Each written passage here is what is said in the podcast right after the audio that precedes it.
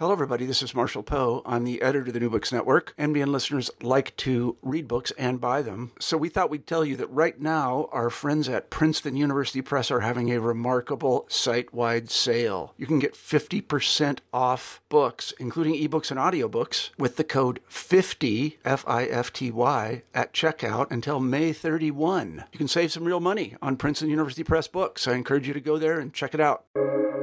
Welcome to the New Books Network.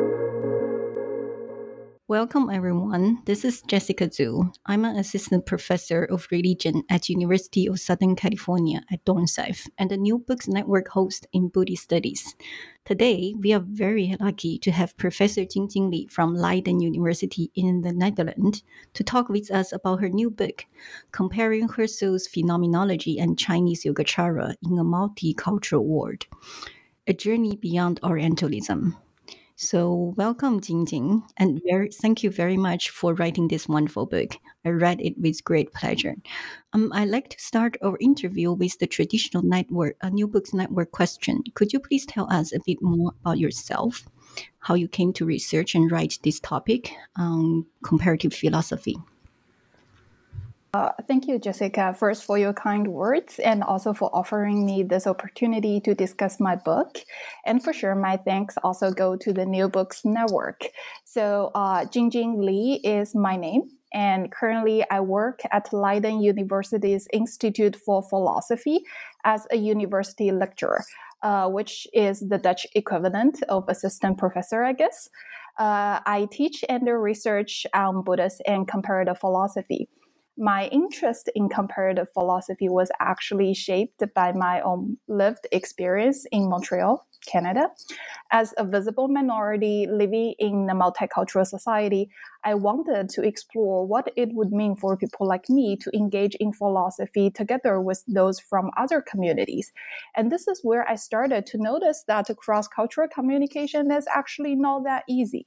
It is very often the case that people from immigrant societies, for instance, like in the US or Canada, are using the same language English, for instance, to communicate with one another, but can actually talk about very different things. Since philosophy always takes it as its primary task to clarify concepts, I am wondering what constitutes the life world where language becomes embedded. This is where all the cultural, historical, linguistic factors come into the picture, which eventually leads to my methodological reflections on comparative philosophy as the starting point of my book. Thank you, Jingjing, for sharing your experience with us.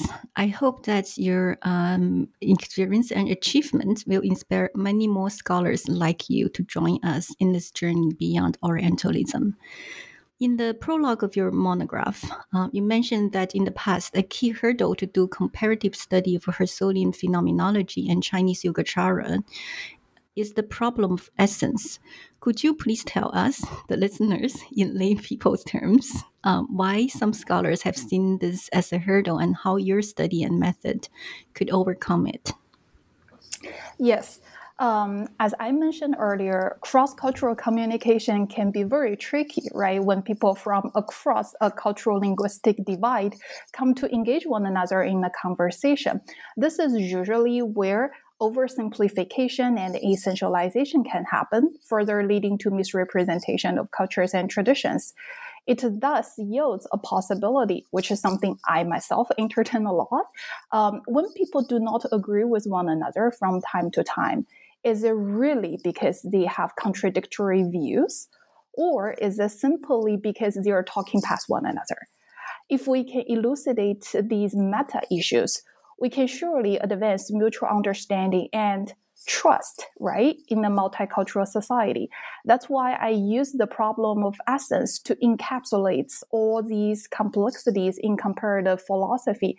Edmund Husserl, a German, a modern German philosopher, defines phenomenology as the science of essence, whereas Yogacara Buddhism, a school inside Mahayana Buddhism, actually contends that everything is empty of essence because things are constantly changing, right? Things are constantly arising interdependently. There is no such thing as essence.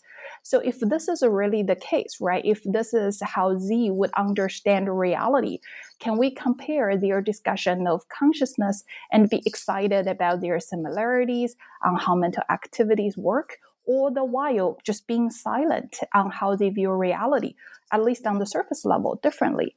I do think we should go further, especially considering how the critique of essence has been at the center of this crucial movement called critical Buddhism. This movement rose to prominence in Japan during the 1980s.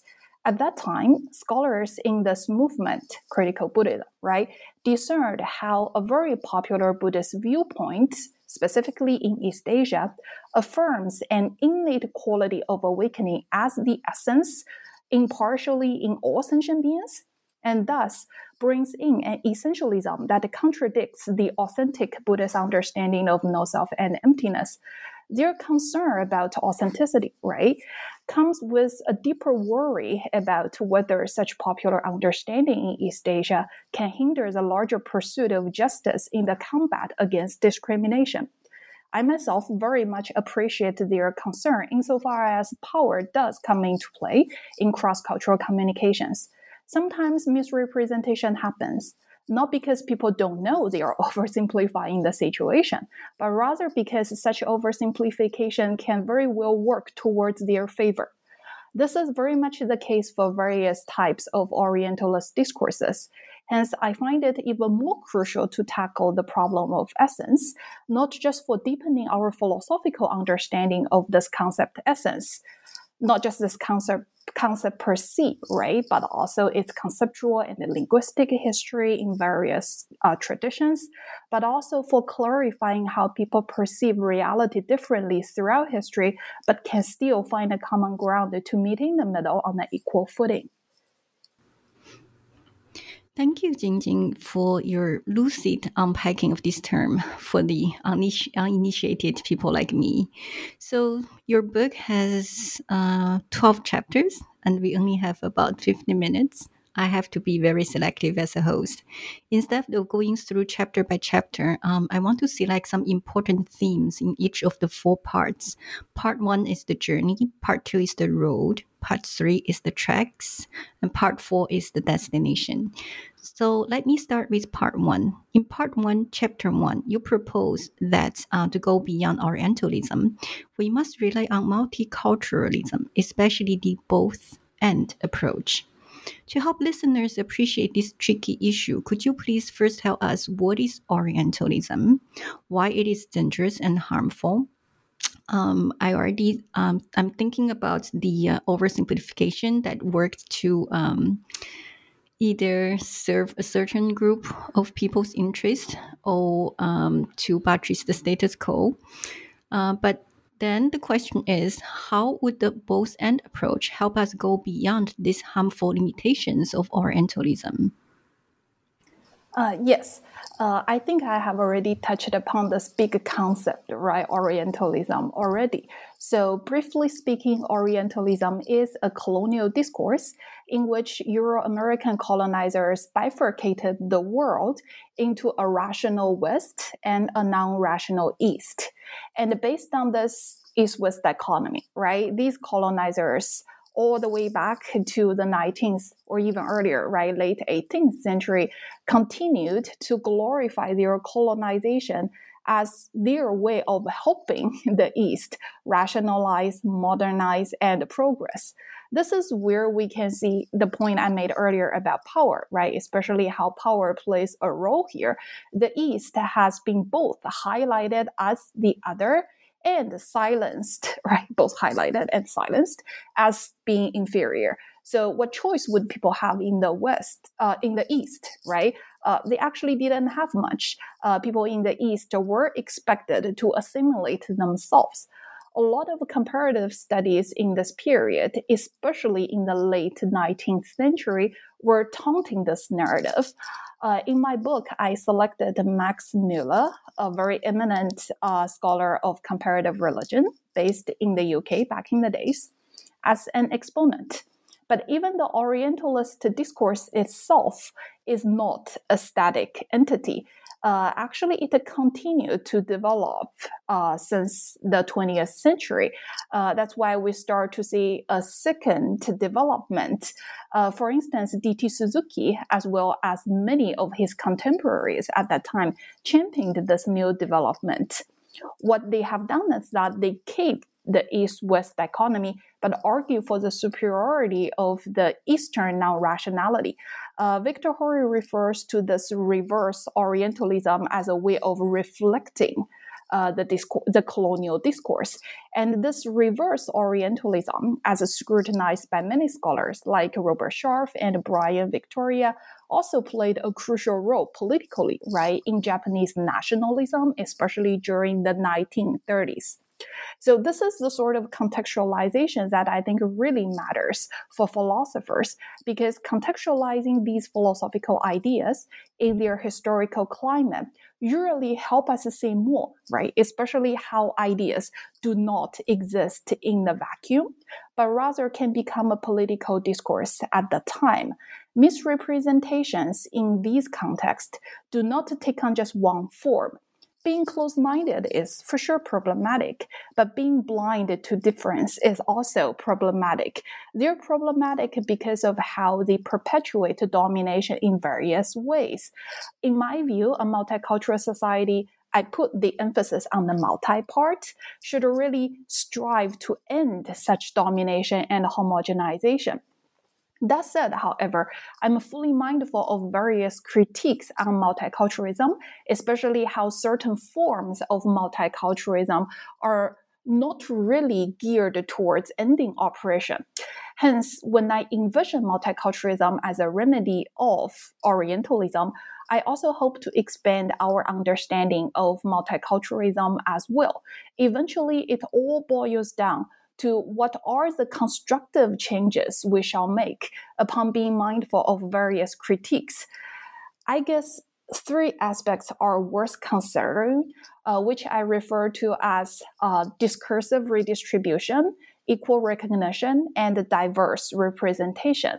Uh, these three aspects underpin what I refer to as the both and approach. Uh, it requires comparative scholars to appreciate both the distinctiveness of each tradition in its own cultural and linguistic context first for exploring their middle ground and right their interconnectedness uh, on the broader horizon for conversations and collaborations as such i hope comparative philosophy can assist people in finding a language from their own background to represent themselves and communicate their needs with others on the equal footing. It is a multicultural society that appreciates um, what has uh, what is known as this sort of non-dominant difference. Thank you, Jingjing. This is very helpful. I just want to prime the listeners um, several key. You just touched upon so many um, very contested issues, Orientalism, different ways of doing comparative study and multiculturalism. I want to prime the listeners that when you talk about it's important that ideas do not come out of the vacuum. So it's important to contextualize the ideas. And I just want to uh, mention that in contemporary uh, ways of doing philosophy, there are two camps, largely um, um, broadly speaking, one is the contextualization camp, I think you are in, but there are also a main camp that is decontextualization, meaning that we want to abstract ideas from other traditions. And then that's a way to engage in um, uh, cross cultural. Um, conversations. I just want to uh, listeners to pay attention to this debate and then to see Jingjing's intervention of both and and approach. Um, and I personally find this kind of approach of um, doing comparison and uh, engage in multicultural uh, examination is um, is helpful because it shows us that difference is enriching and life giving. And that's what makes us um, kind of multicultural world more attractive. Um, so let me move to the end of the chapter two, contextualizing Chinese yoga Yogacara um, you actually articulated your method more in depth. That um, there are three levels of analysis. You call it descriptive, explicative, and prescriptive that guides your comparative work throughout the book.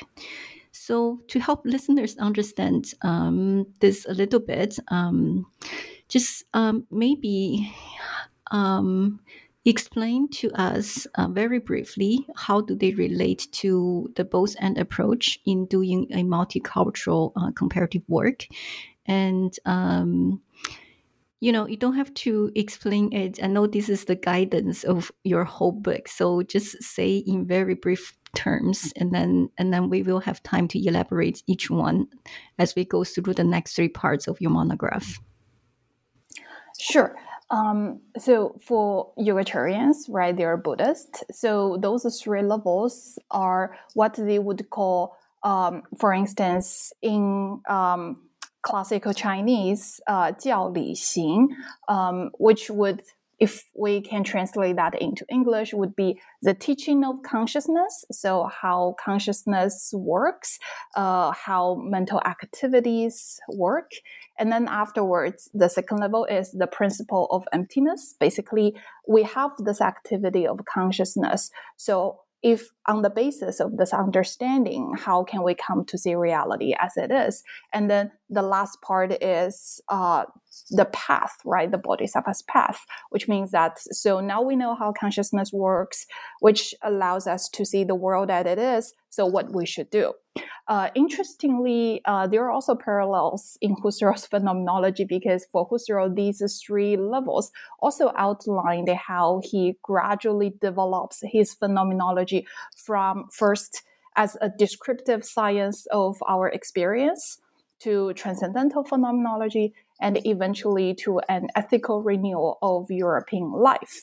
Um, but in describing those three levels, I particularly eschew the standard language of epistemological, metaphysical, and ethical, but try to locate the specific vocabularies used by our protagonists to show the parallels in their philosophical thinking, all the while showcasing their differences that eventually lead to their divergence when it comes to how um, philosophy should translate into action. So I think this is a very crucial part, right? Do not presume that there is a set of language we can use universally, but try to locate specific vocabularies used by those thinkers themselves. And then afterwards, try to see if we can discern parallels and differences. So in each part, uh, I always position um, their philosophical thoughts in their respective context first to delineate how they develop their own thoughts together with their own interlocutors before bringing them together for revisiting a philosophical question. Uh, in this way, a comparative study of these two traditions also mirrors the entire intellectual universe of their respective cultures and also all the other cultures that once contributed to their viewpoints. Thank you, Jingjing. I really appreciate your explanation and, and uh, really appreciate the work you've done in contextualizing those ideas and translating them. So to bring those uh, two drastically different um, philosophical systems into conversation, that kind of translation is not just like a host to target language translation, just, just like so much careful articulations, tracing of the threads going on behind the scenes. In part two, you segue into the descriptive aspect of both Husserl's phenomenology and Yogacara and you spent three chapters on one thing only intentionality. Um, could you please highlight for the listeners how your comparative study of the descriptive level of both traditions in terms of non conceptuality and intentionality throw into relief the shared ground, the common ground, and at the same time also uh, highlights the diversity of viewpoints? Yes. Um, so I think let's rewind a little bit, right? So as I said earlier, when I use the term descriptive uh, to capture this level of their philosophical thinking, what I try to present is how the uh, examine mental activity, how they describe consciousness in order to uh, explore how we come to acquire knowledge. So this is what we are talking about now. And I would actually, I would actually like to start with the concept of non-conceptuality first, and then gradually moving on towards the concept of intentionality. So we're going to reverse uh, the orders a little bit. Uh, today, when people start to hear about terms like you know conceptuality versus non-conceptuality it might just strike people as you know the good old dichotomy between science and mysticism right? So you think about something that is conceptual and then uh, it is usually associated with many other uh, attributes, right? Okay, it is conceptual and it is scientific, it is rational. Non conceptual, well, that has to be something that is ineffable and mystic. Yeah. Uh, this mm-hmm. common and also popular view, right? Uh, also, I hope listeners can feel this already. Um, it also has a deep Orientalist root, isn't it? Insofar as it tap, uh, it typecasts science as the project of rationality that thrives on objectification and empirical observation, all the way in contrast to, to mysticism, right, as anything beyond our regular, everyday, commonsensical comprehension. And this science mysticism um, bifurcation is further imposed on the West and the East, right? It probably can explain why people would usually hope to get some mystic wisdom uh, from Buddhism. Uh, if this is why you're listening to this, I have to say I'm sorry because that is uh, that probably wouldn't be the case. Um, so how about intentionality? I just explained a common understanding of conceptuality versus non-conceptuality, right? It was a very uh, clear cut uh, differentiation. So, what is conceptual is rational and scientific. What is non conceptual is mystic, ineffable, right? Uh, how does this uh, become tied to the entire discussion of intentionality. Okay, so this is a story, right? Uh, the role played by intentionality here is about how intentionality defines consciousness as something with a framework. So uh, don't get intimidated by this big term, intentionality. So, intentionality just means that consciousness has a certain feature. And what is this feature? This feature just shows consciousness has a framework or structure. Uh, so that, that's why usually philosophers would say that intentionality is aboutness or directness uh, of a mental act. So let's unpack this further, right? So, what is intentionality? Uh, why a lot of philosophers would say, oh, intentionality is aboutness or directness? Uh, Husserl, Edmund Husserl, he once said that uh, consciousness is consciousness of something. So it just shows that every mental act, right, comes with this sort of structure. So every mental act is about something and is always directed at something. So that is to say, perceiving, right, is not just perceiving whatsoever. It's always a perceiving of something. Recollecting is not just recollecting whatsoever. It's always a recollecting of something. Now, if we can further specify, and this is the moment we start to see what this structure really is.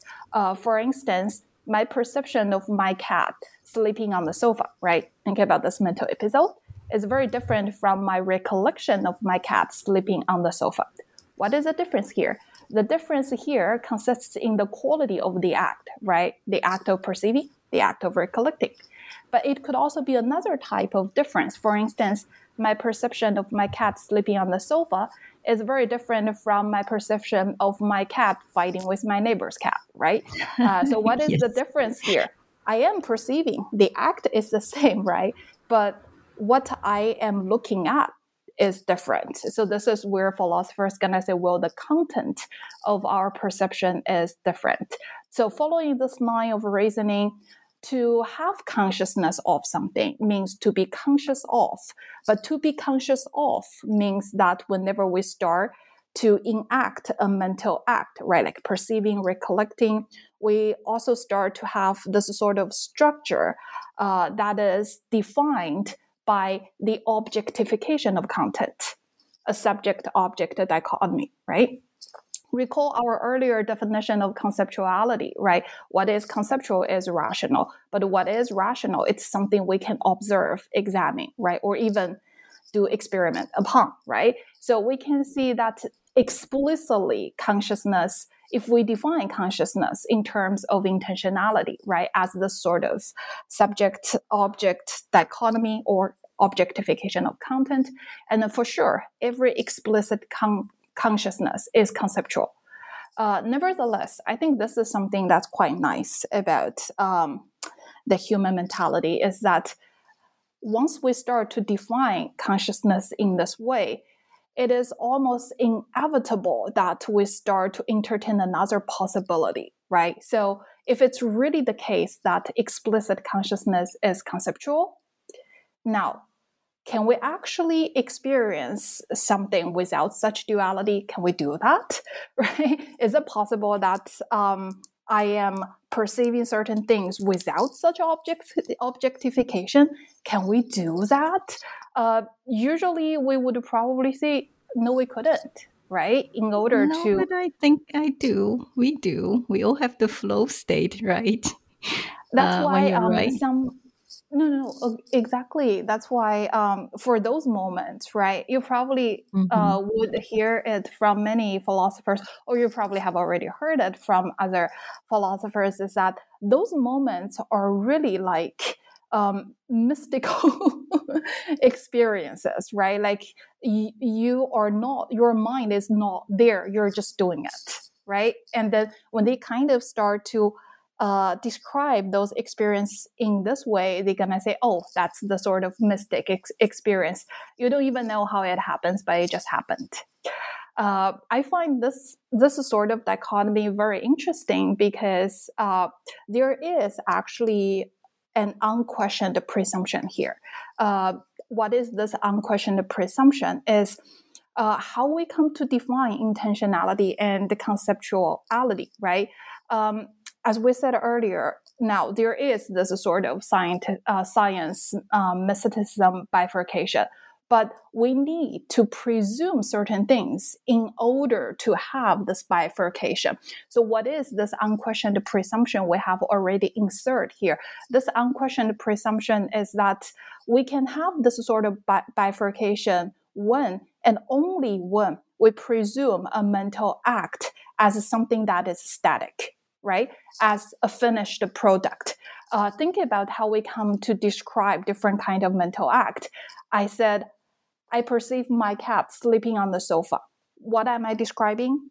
This is already a all accomplished, finalized the mental episode, right?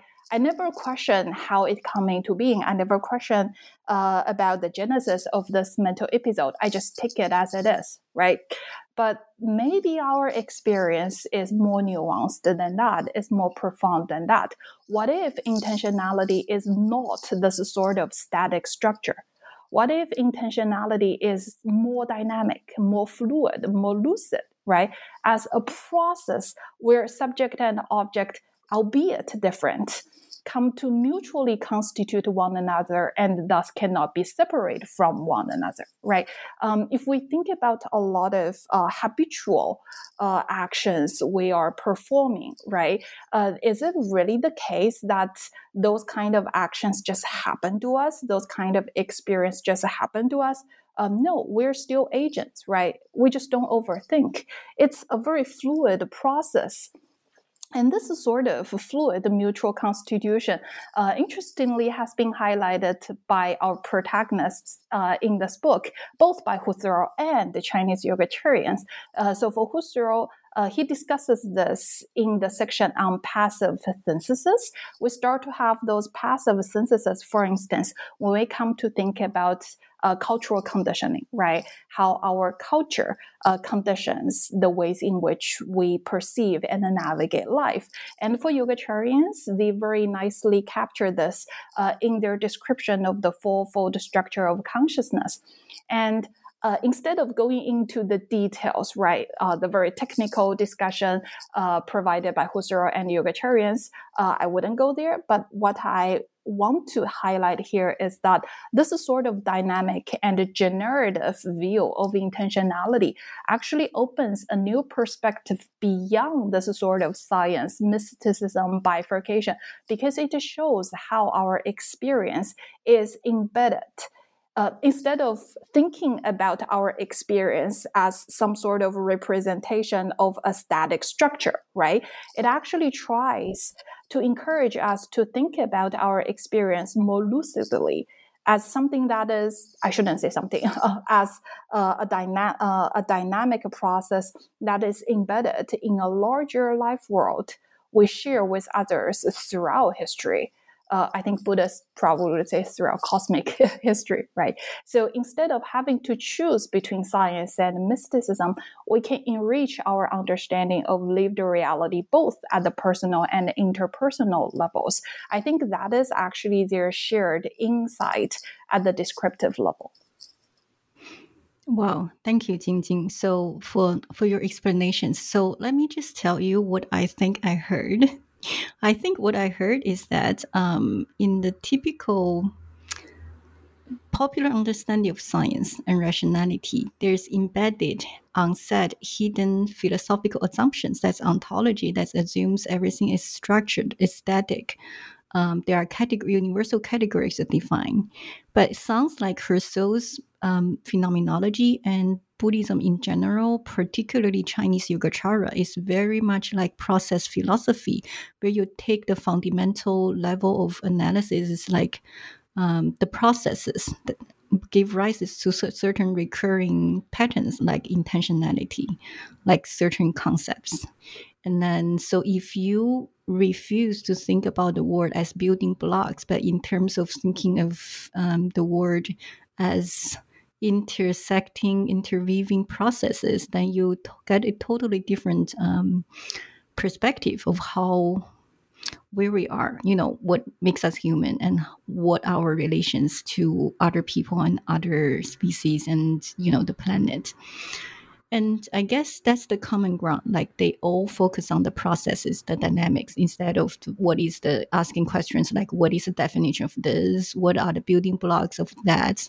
Right and um, and their differences, I guess, must lie into their particular details of how they think the process of conscious actually work. Um, so I just find this comparative study very informative and effective in dismantling this kind of a contemporary Orientalist discourses in popular culture on the political level, such as the clash of civilizations that's first propagated by the Harvard professor Samuel Pink Huntington uh, in 1993, but it still reigns supreme today in many cultural circles. Also, there's this uh, parallel concept of incommensurability in academia that deems um, any kind of comparison fundamentally flawed, therefore unworthy to pursue further just because like um, we are all different. East West are different. We have uh, different philosophical assumptions. There's no point to comparison. But anyways, I just find uh, the way you compare Husserl and Chinese Yogacara very fruitful. In part two, you moved on to explicative level of Husserl's phenomenology and Chinese Yogacara. Here, you mentioned that you use the term explicative to replace the term metaphysics Another term for it might be ontology, partly to avoid Eurocentric gaze inherent in the term itself. Could you please explain to the listeners what sort of analytic work this new term explicative do in the book, and then how does it help you to reveal their uh, the shared commitment of what you term a correlative non-dualism in both philosophical systems? Uh, sure. Uh, I would also like to recap a little bit. Thank you for the remark uh, on process philosophy. I would also uh, alert our readers that uh, process philosophy is also a very broad field, right? Uh, for instance, if we're only looking at Whitehead's uh, process philosophy, I'm pretty sure that White, Whitehead actually has his own um, metaphysical theories. Um, sometimes one um, major worry people would have about this sort of process understanding um, of reality is really that uh, if there is only a process and then uh, are there knots, right, in this process? Uh, so I should say two things uh, before we move on. Is uh, first to keep in mind that our earlier discussion uh, was mainly about the descriptive level, right? So how to understand mental activity and uh, which can allow us to comprehend the knowledge acquisition. And second is that um, do know we're gonna talk about this more now when we move on to the explicative level is really that to say that uh, they focus on the fluid process doesn't mean that they would reduce uh, subjectivity, objectivity to nothingness. Uh, no, I think very clearly in both uh, who's, uh, in both uh, Yogacara uh, thought, or even more so in Husserl's work, is that they're not saying that subject object they just disappear in this process. No, what they are saying is that they mutually constitute one another, right? Like to think about this sort of mutual relationship, right? To have a mutual relationship, we do need two parts, but the the point here is whether we should treat those two parts as mutually exclusive or we should treat those two parts as um, mutually generating, uh, mutually interpenetrating, and mutually uh, interdependent. Uh, interdependent, right? Uh, so I think it's very well the latter. And then I think um, after clarifying those two points, we can move on to the second level. Uh, so, yes, I have also been thinking about Huntington's theory a lot, and I always feel that the clash of civilizations is uh, actually just one half of the story, right? The other half is furnished by Francis Fukuyama in his signi- um, signature talk of the end of history, right? So think about how the two halves can eventually give us the whole story, right? The whole story is really that, you know what, in time of globalization, when cultures start to communicate, for sure, civilizations will clash when they come to interact. And what will happen, right? As the outcome of this clash, uh, for sure, only one will thrive as the end of human history, right? Um, I don't know how optimistic I shall be here, but I have to pinpoint another. Um, sorry, I have to pinpoint first this very this underlying very Hegelian view of historical teleology here.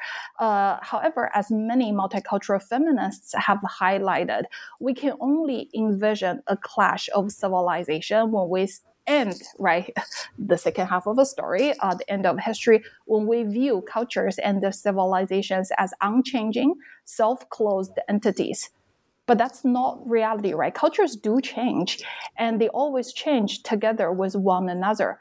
Otherwise, right, if cultures wouldn't change and then higher education would still be an elite pro- product for a very selected few and women like us wouldn't even have access to higher education if cultures wouldn't change right for sure cultures change and I also understand how change can bring in a lot of uncertainties, which make people uncomfortable. So part of my job, I hope, is to provide people with new vocabularies to communicate with one another uh, and incentivize those who feel more reluctant to change. So the term correlative non-dualism is one of those new vocabularies uh, we do have various types of dualism, interestingly, right, in your American philosophy, like Cartesian dualism or mind-body dualism. But there are all kind of like variations of Cartesian dualism. But when it comes to non-dualism, we don't seem to delineate the specifics, right? So non-dualism, uh, what is it? Are there different types of non-dualism, right? I think that's something we don't discuss a lot, at least in uh, your American philosophy. Uh, so I think now, halfway into our interview, uh, I can clarify a little bit the meaning of Yogacara. so, uh, this is probably a very um, foreign or odd term for a lot of listeners. So Yogacara is a Sanskrit compound that comes with two parts, yoga and akara, right? Uh, yoga, I'm sure a lot of you wouldn't find very unfamiliar, but the meaning of yoga, right? What is the literal meaning of yoga? Yoga means to connect, to resonate, and to correlate. And akara means to act and interact. Or, like I would say, to act, to enact, and to interact. Um, so, altogether, Yogacara actually means to act and interact in the world together with others in the world in this connecting, resonating, and correlating manner uh, through our mental activity, right? So this is where we do say that subjectivity does play a part, but subjectivity is not this sort of self-enclosed absolute, right? And this is what I refer. Uh, this is why I refer to this dynamic, fluid worldview as correlative non-dualism that is shared by Husserl and Yogačarians. As such, for Husserl, essence is a concept that explains how things actually are, but essence doesn't actually amount to a sort of absolute idea. Essence for Husserl is also not a self-determined entity. Uh, rather, for Husserl, essence just shows that we just cannot take a hardcore scientific approach when we come when we want to understand human experience. We cannot reduce human consciousness and human experience to the sort of empirical psychological activity or psychological data that can be measured. There is something that just cannot be reduced. And what is it? And that is the mutual constitution we're always doing together with others in this world. And for Yogačarians, their critique of essence also doesn't lead to a sort of annihilationism. Rather, it shows how for Yogačarians, subject and object, uh, the quality of the act and the content of the act, the self and the other, all of them are interdependent. And I think this is where we start to see um, how Husserl enriches the Euro American understanding of essence beyond Cartesian dualism, and how Yogacara Buddhists especially Chinese Yogačarians, ensure a middle way between essentialism and annihilationism. So eventually, this is also where we start to see how the problem of essence can be resolved because we start to think about the meta all the meta issues here, right? And then why I call this the explicative level instead of just using terms like metaphysics and ontology is I think first and foremost, those terms, metaphysics and ontology, they also come, uh, they also come with their own linguistic and philosophical uh, history. Very interestingly, if we're talking about metaphysics, for instance, in medieval theology, uh, very often we would be we would find ourselves uh, in the discussions and conversations over existence. But if we're talking about metaphysics, for instance, in a more modern context, probably we're going to connect metaphysics not so much with existence, but more with knowledge. Uh, so that's why I think those terms per se are already complicated enough. But so, but instead of trying to entrap myself in those terms and the philosophical tradition where they develop, I actually try to think about what are the questions uh, Husserl and Chinese Yogačarians are answering here? And those questions are really about uh, how things actually are from our perspective. Uh, once I start to see um, their philosophical thinking in this manner, I actually find it unnecessary to evoke large concepts like metaphysics or ontology. I think explicative can very well do the job.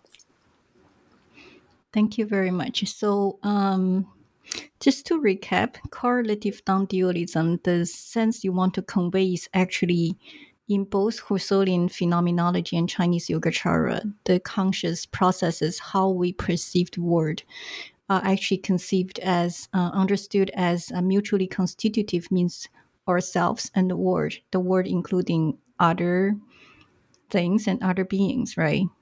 Uh, interdependent. So it's a so.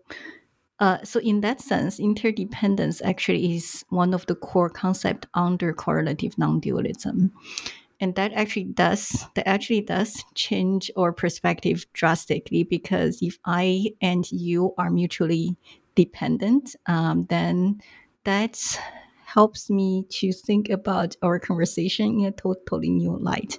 So thank you very much. But then. Um, now we are finally reaching part four, the prescriptive prescriptive level of analysis in both traditions. Here on page 151, you argue that correlative non dualism shows us principles and possibilities of collaborative actions that, here I quote, not only enable a person to rehabitualize, but also allow a society to reform and transform. Unquote.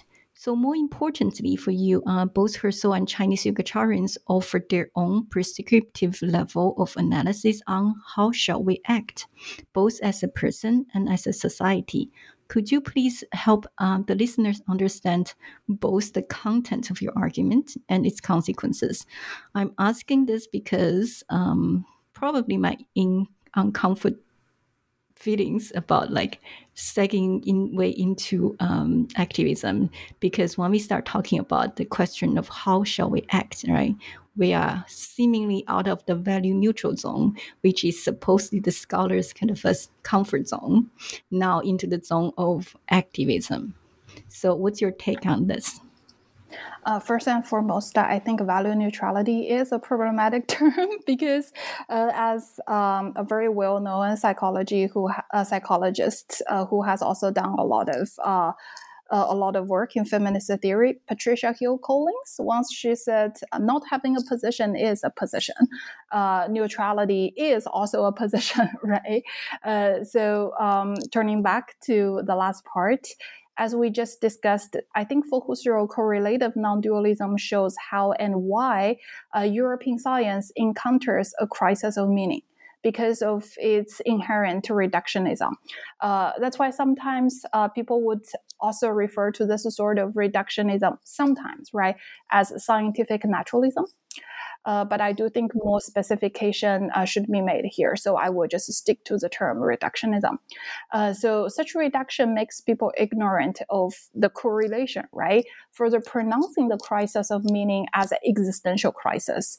And this is where we start to see how the analysis of consciousness in Husserl's work is not value neutral because every life world for instance, the life world of uh, Europe uh, of Europeans, right? Which is what Husserl says this sort of entire uh, European life world is imbued with various types of power dynamics on the horizontal level. Right.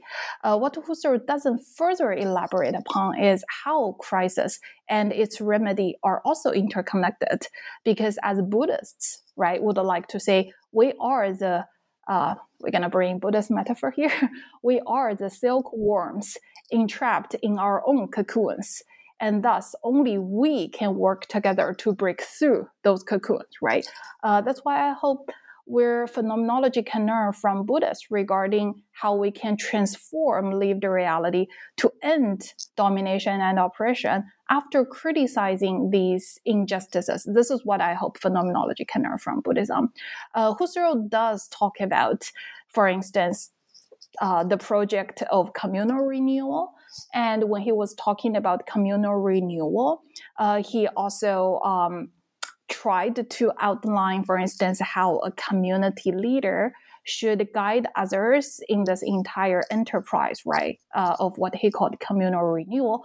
But he hasn't provided us further with further details.